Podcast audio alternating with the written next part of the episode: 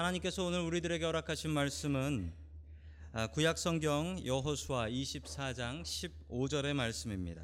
만일 여호와를 섬기는 것이 너희에게 좋지 않게 보이거든 너희 조상들이 강 저쪽에서 섬기던 신이든지 또는 너희가 거주하는 땅에 있는 아모리 족속의 신이든지 너희가 섬길 자를 오늘 택하라 오직 나와 내 집은 여호와를 섬기겠노라 하니 아멘. 하나님께서 우리와 함께 하시며 말씀 주심을 감사드립니다. 아멘. 자, 우리 옆에 계신 분들과 인사 나누겠습니다. 반갑습니다. 인사하시죠? 네, 반갑습니다. 오늘은 여호수아의 고별 설교라는 제목을 가지고 하나님의 말씀을 증거하도록 하겠습니다. 그 유명하신 분들의 유언이 있습니다. 그 루이 14세라는 프랑스의 왕이었죠. 이분은 이렇게 유언을 하셨다고요. 돌아가실 때. 아, 죽는 것이 사는 것보다 힘들구나. 내가 영원히 살 줄로 알았냐. 이렇게 유언을 했다고 합니다. 에, 나라를 팔아먹은 이완용, 에, 친일파 이완용은 이렇게 유언을 했답니다. 자식들에게 내가 앞으로 보니 미국이 득세할 것 같구나. 너는 친미파가 되도록 해라. 라고 이 삶의 지혜를 주셨대요. 어떻게 미국이 득세할 걸 알았는지. 자, 사람 중에 제일 똑똑하다는 아인슈타인은 이렇게 유언을 했답니다. 정말 당황스럽게도 이 가장 똑똑하신 이분은 뭐라고 유언을 했냐면 돌아가실 때 원래 쓰던 말인 독일 말을 써가지고 아무도 못 알아듣답니다. 원래 독일 사람이었거든요. 이, 이민자여가지고 독일 말을 쓰는 바람에 아무도 못 알아들었대요. 여러분은 여러분은 어떻게 유언을 남기시고 어떻게 돌아가시겠습니까? 지혜로운 사람은 유언을 준비한다고 했습니다. 여러분 사람이 세상에 오는 날은 정해져 있지만 가는 날은 하나님밖에 모르십니다. 난 아직 많이 남았어 이러지 마시고요. 오늘 하나님 말씀을 통해서 여호수아처럼 자신의 유언 마지막 말을 어떻게 준비할까 마음속으로 유언장을 쓸 수 있는 저와 여러분들이 될 수 있기를 주님의 이름으로 간절히 축원합니다. 아멘. 첫 번째 하나님께서 우리들에게 주시는 말씀은 섬길 자를 선택하라라는 말씀입니다.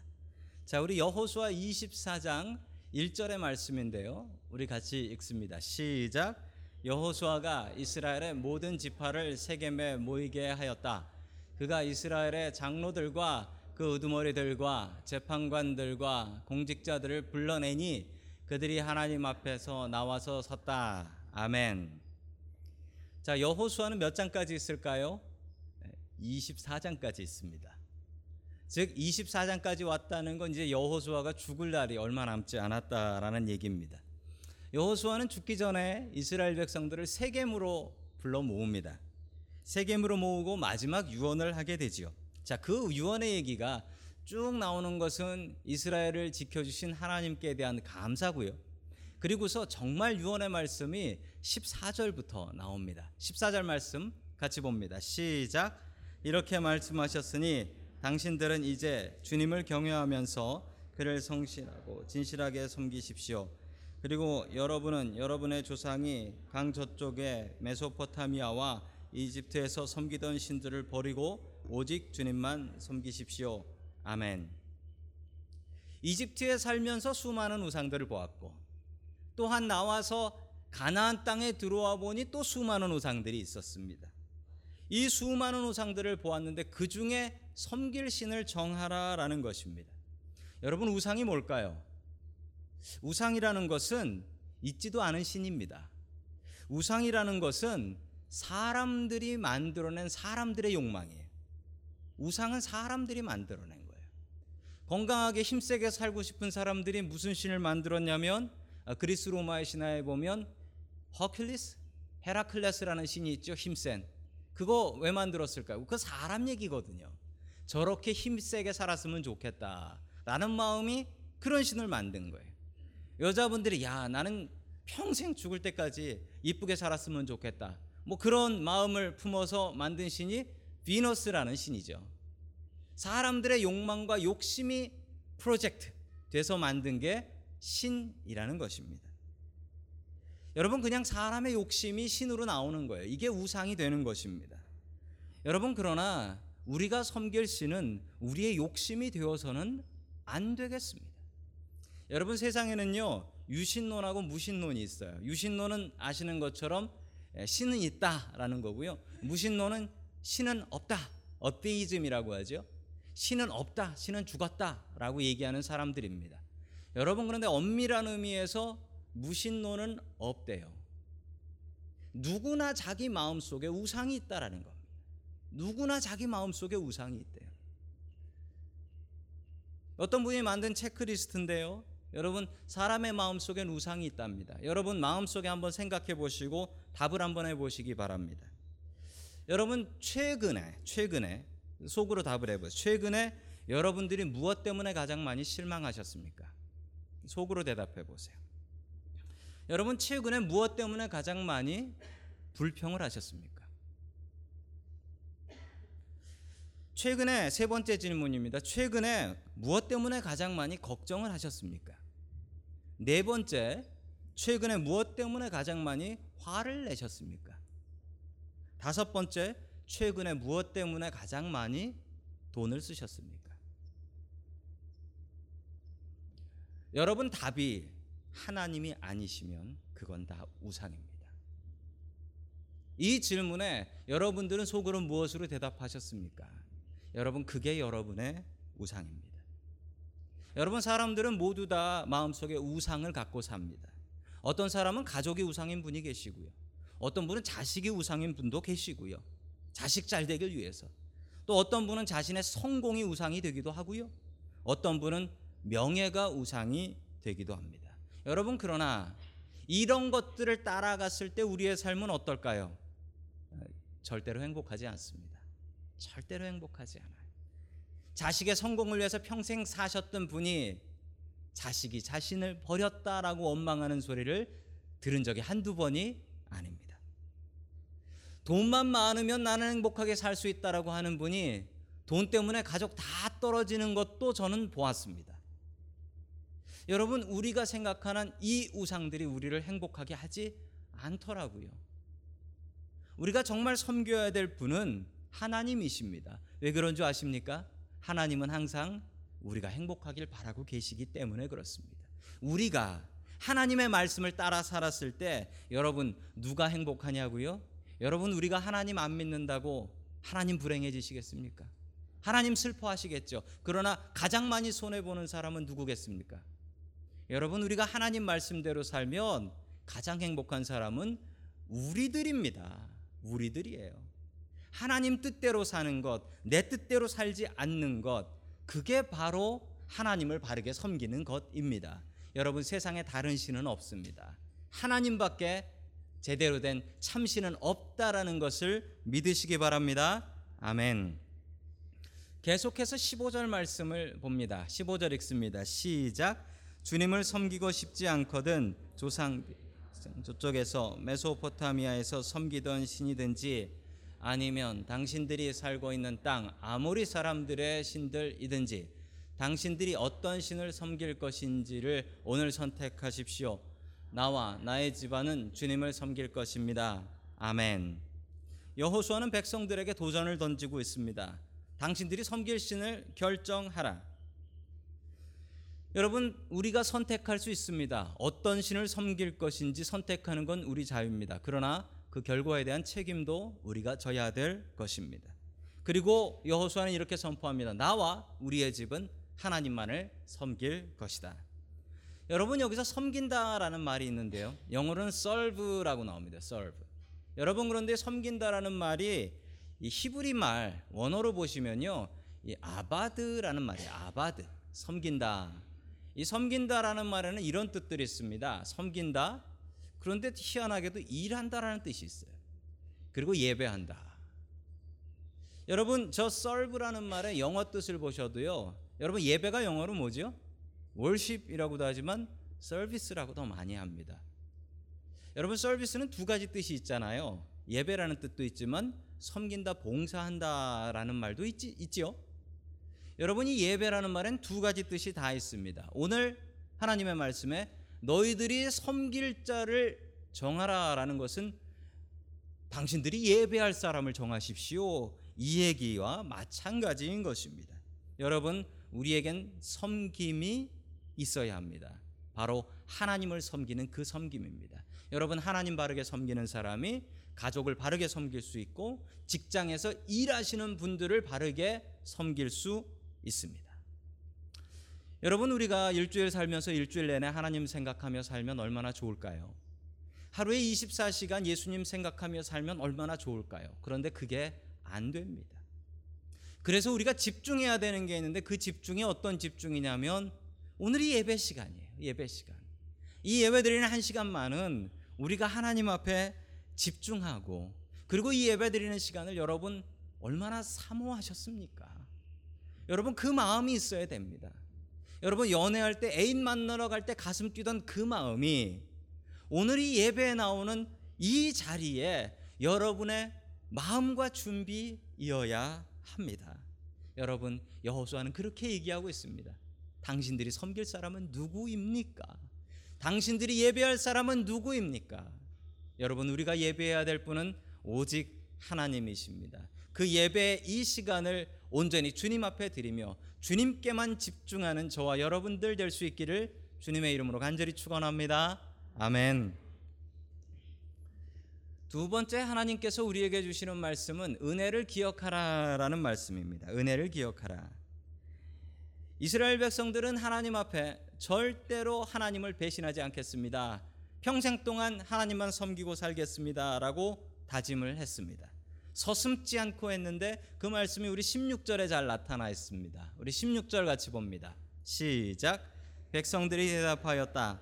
주님을 저버리고 다른 신들을 섬기는 일은 우리가 절대로 하지 않겠습니다. 아멘. 얼마나 감동적인 장면입니까? 지도자가 자신이 먼저 하나님을 섬기고 우리 가족이 하나님을 섬길 것이니 당신들 정하십시오.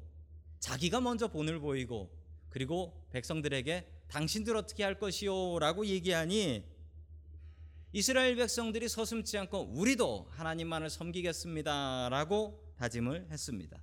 그런데 여호수아는 이 백성들의 이 약속을 믿지 않습니다. 왜냐하면 여호수아가 보아온 이스라엘 백성들은 광야 40년 동안 끊임없이 하나님을 배신하며 살았던 것을 너무나 잘 알고 있었기 때문에 여호수아는 이스라엘 백성들의 그 고백과 그 약속을 믿지 않고 갑자기 이상한 행동을 하기 시작합니다. 자, 그 모습이 27절에 나옵니다. 같이 봅니다. 시작. 모든 백성이 말하였다. 보십시오. 이 돌이 우리에게 증거가 될 것입니다.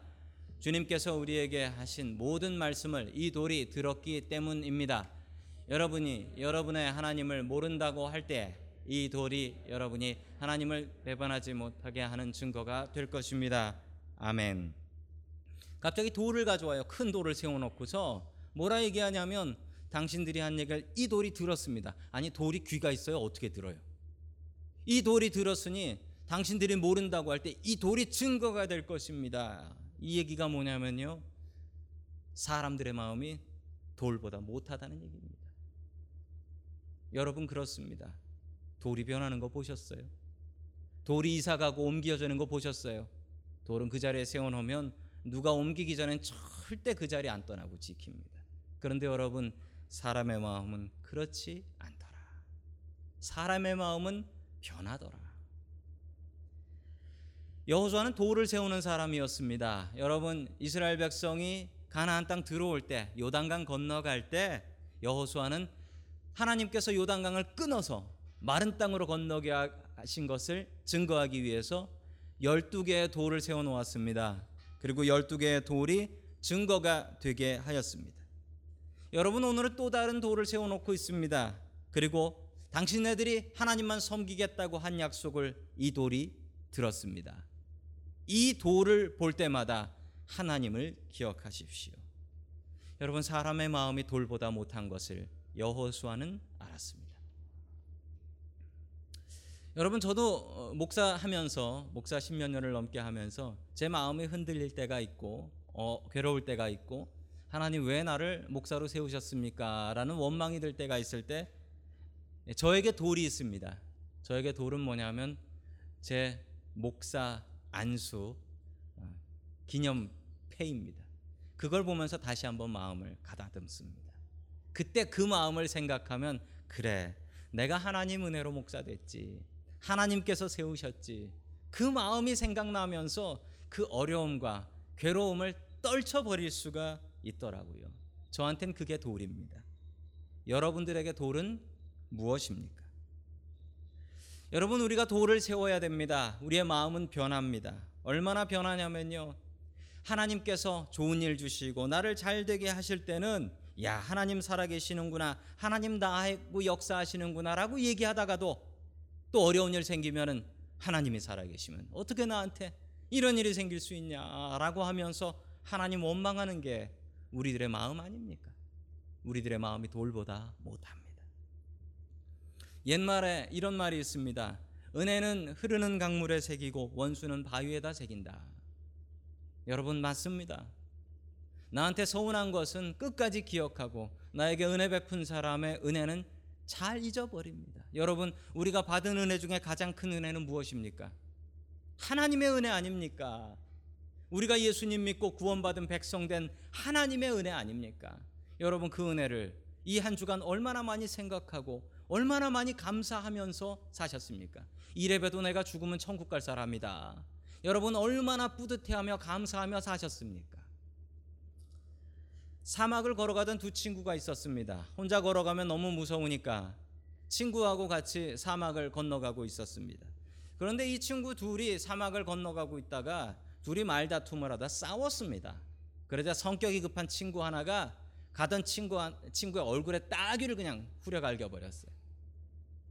이 따귀 맞은 친구가 너무 화가 나가지고 갑자기 땅바닥에 철퍼덕 주저앉더래요. 그러더니 땅바닥에 앉아가지고 뭐라고 쓰더랍니다. 가서 친구가 보니까 내 친구가 오늘 내 뺨을 때렸다 이렇게 쓰고 있더래요. 그러더니 이 친구가 화가 나가지고 계속 같은 방향으로 길은 가는데 말도 안 하더랍니다. 삐져가지고. 근데 가다 보니까 오아시스가 있더래요. 오아시스를 보고서 야 오아시스다 그러 수영한다고 이 뺨 맞은 친구가 먼저 수영하러 오아시스로 뛰어들었는데 그게 오아시스가 아니고 늪이었어요. 빠져가지고 허우적 때문에 죽어가는 겁니다. 그러니까 옆에 있던 그 친구가 자기 옷을 벗어가지고 던져가지고 그 옷을 붙잡고 자기 친구를 구해준 겁니다. 이 친구가 나와가지고 나와가지고 이 친구한테 야 친구야 고맙다라고 하면서 갑자기 돌멩이를 하나 짚더니 옆에 있었던 바위에다가 글을 또 쓰기 시작하는 거예요. 막 돌로 긁어가면서 내 친구가 오늘 나를 구해줬다. 너무 이상해가지고 구해준 친구가 얘기한 거예요. 야 친구야, 아까 나한테 딱이 맞았을 땐 모래에다 이렇게 적더니만 지금은 왜 돌에다 적냐라고 했더니 이 친구가 이렇게 얘기하더래요. 사람의 원수와 잘못은 모래에다 적어야 돼. 그래야 바람 불면 지워지거든. 사람한테 은혜 받은 것은 바위에 새겨야 돼. 그래야 잊지 않고 기억하거든. 여러분 세상을 어떤 힘으로 사셨습니까? 지금까지 지금 이 자리까지 어떤 힘으로 오셨습니까? 여러분 힘으로 오셨나요? 여러분 아닌 것 같아요. 신문 보고 뉴스 보면 멀쩡한 사람들이 길에서 총 맞고 교통사고 나서 죽고 산불 나서 죽고 이러는 걸 보면 여러분 제 능력으로 여기까지 온 것 같진 않아요. 여러분 누구의 능력일까요? 하나님께서 지켜주시지 않으셨으면 지금까지 우리가 살 수 있었을까요? 우리 가족 여기까지 올 수 있었을까요? 여러분 하나님께서 함께 하시지 않으셨으면 불가능한 일 아닌가요? 여러분 모래에 새기지 마세요. 하나님의 은혜는 돌에 새겨야 합니다. 그래서 여호수아는 돌을 세웠습니다. 사람의 마음은 변하니까 이 돌 볼 때마다 하나님의 은혜를 생각하고 기억하자. 여러분에게 돌은 무엇입니까? 돌을 세우십시오. 마음속에 묵직한 돌덩어리 하나 안고 사십시오. 하나님께서 나를 구해 주셨네. 여러분 하나님의 은혜를 생각하십시오. 그리고 그 은혜에 감사하며 살아갈 수 있는 저와 여러분들 될 수 있기를 주님의 이름으로 간절히 축원합니다. 아멘. 마지막 세 번째 하나님께서 우리에게 주시는 말씀은 믿음의 아버지가 되라라는 말씀입니다. 여러분 이렇게 감동적인 일을 시작하는 첫 번째 단추, first step은 무엇이었냐면 여호수아가 이렇게 고백한 것입니다. 나와 내 집은 나와 내 집은 나만이 아니라 나와 내 집은 하나님만 섬기겠노라. 이렇게 다짐했던 것입니다. 여호수아는 자신의 집을 책임지는 믿음의 가장이었던 것이죠. 얼마 전에 한국에서 저희 동네에 그 한국에서 비지팅 스칼러로 UCSF에 오시는 의사 교수님들이 여러 분 계신데 몇 해 전에 왔던 분입니다. 몇 해 전에 오셨던 분인데 저희 동네 오셨고 아들만 둘이었어요. 아들 둘이 중학생이었는데 공원에서 만나가지고 공차다가 얘기를 했습니다. 이 영어를 거의 못해요. 그래서 거기 멕시코 친구들이 열심히 공을 차고 있었는데 이 친구가 공을 차고 싶은데 같이 차고 싶은데 영어를 못 해가지고 뭐라고 했냐면은 그 진짜 서바이벌 잉글리시더라고요. 그 친구 가서 뭐라고 했냐면 가서 차더라고요. 근데 들어보니까 사커 투게더라고 하더라고요. 그러고 차더라고요. 그래서 야 영어가 이게 어려운 게 아니구나. 제가 그 친구한테 물어봤어요. 너 미국 와서 제일 힘든 게 뭐냐? 라고 했더니 저는 분명히 뭐 영어가 문화가 학교 가서 못 알아듣겠어 이런 거 얘기를 할 줄 알았는데 이 친구가 뭐라고 얘기하냐면 아빠 때문에 미치겠어요라고 하더라고요. 그래서 이해가 안 되는 게 야, 네 아빠가 6년 동안 그 대학병원에서 죽어라고 일해가지고 여기를 나온 건데 네가 아버지를 업고 다녀야지 아빠 때문에 힘들어 죽겠단 말을 할 수 있냐? 그 이유가 뭐냐라고 했더니 아니 한국에서 아빠는 맨날 아침부터 저녁까지 그 병원 가가지고 얼굴조차 보기 힘들었는데 그 교회 갈 때만 봤는데 아니 미국에 오니까 아빠가 출근을 안 한대요. 그래서 미치겠대요. 그리고 아빠가 잔소리를 하는데 여지껏 안 했던 아빠 노릇을 다 하기 시작한다라는 거예요. 그래서 미치겠다라는 거예요. 그것을 보면서 제 마음의 한 구석이 그냥 막 무너졌어요. 한국에서는 아버지들이 일만 하느라고 바빠가지고 한국에서는 아버지가 그렇죠. 돈 벌어오는 기계다. 돈 벌어오는 기계다. 가정에서 아버지의 자리가 없어요. 얼마 전에 그 가정의 날 기념으로 통계를 조사한 것을 보고 제가 소스라치게 놀랐습니다. 아이들이 아버지에게 제일 많이 하는 말이 무엇인 줄 아십니까? 뭐 1, 2, 3등이 있는데 제가 1등 보고서 너무 기가 막혀가지고 그 다음에 아예 안 봤어요. 1등이 뭐였냐면요. 엄마 어디 있어? 이래. 엄마 어디 있어? 아버지에게 제일 많이 물어보는 게 엄마 어디 있어래. 아니 도대체 이게 아버지의 역할이 뭔지. 여러분, 아버지가 돈 벌어오는 기계인가요? 여러분 어디 여호수아가 집에 돈 벌어오는 사람으로 오늘 성경에 기록돼 있습니까? 여호수아는 죽기 전까지 절대로 놓지 않은 아버지의 역할이 있었습니다. 그 역할은 바로 믿음의 아버지였습니다.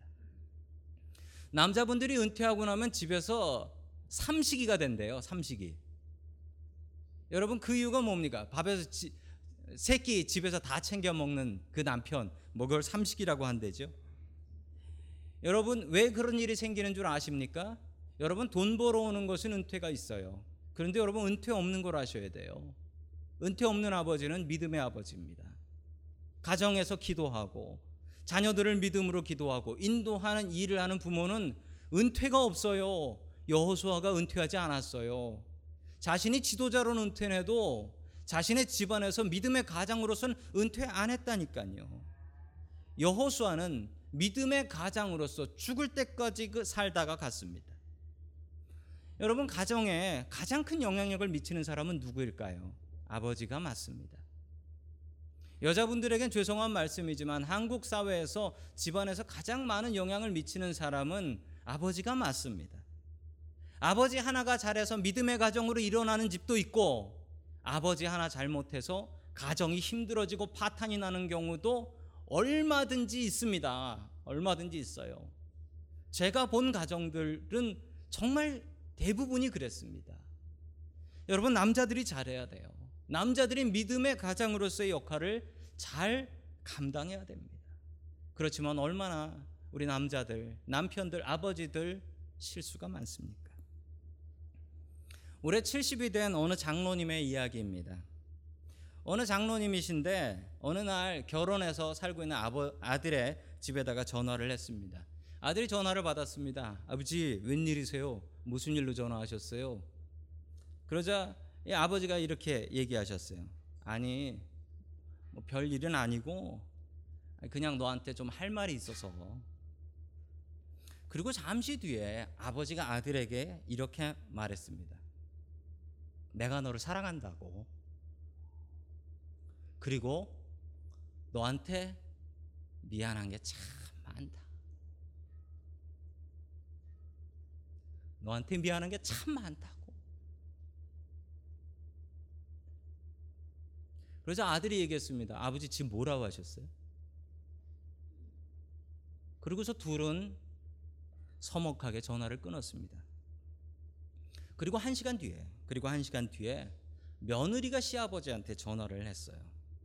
며느리가 시아버지한테 전화해서 이렇게 얘기했습니다. 아버님, 조금 전에 남편한테 무슨 말 하셨어요? 남편이 한 시간 동안 방에 들어가서 엉엉 울고 나오질 않습니다.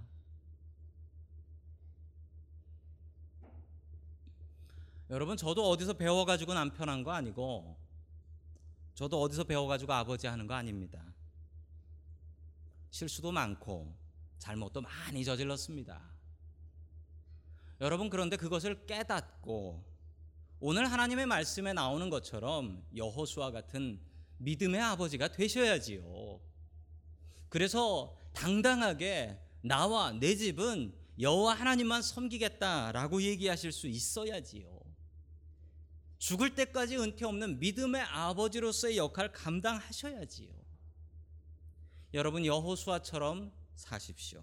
죽는 그날까지 나와 우리의 집은 여호와만 섬기겠노라라고 당당하게 확인하지 않고 이야기할 수 있는 저와 여러분들 될 수 있기를 주님의 이름으로 간절히 축원합니다. 아멘.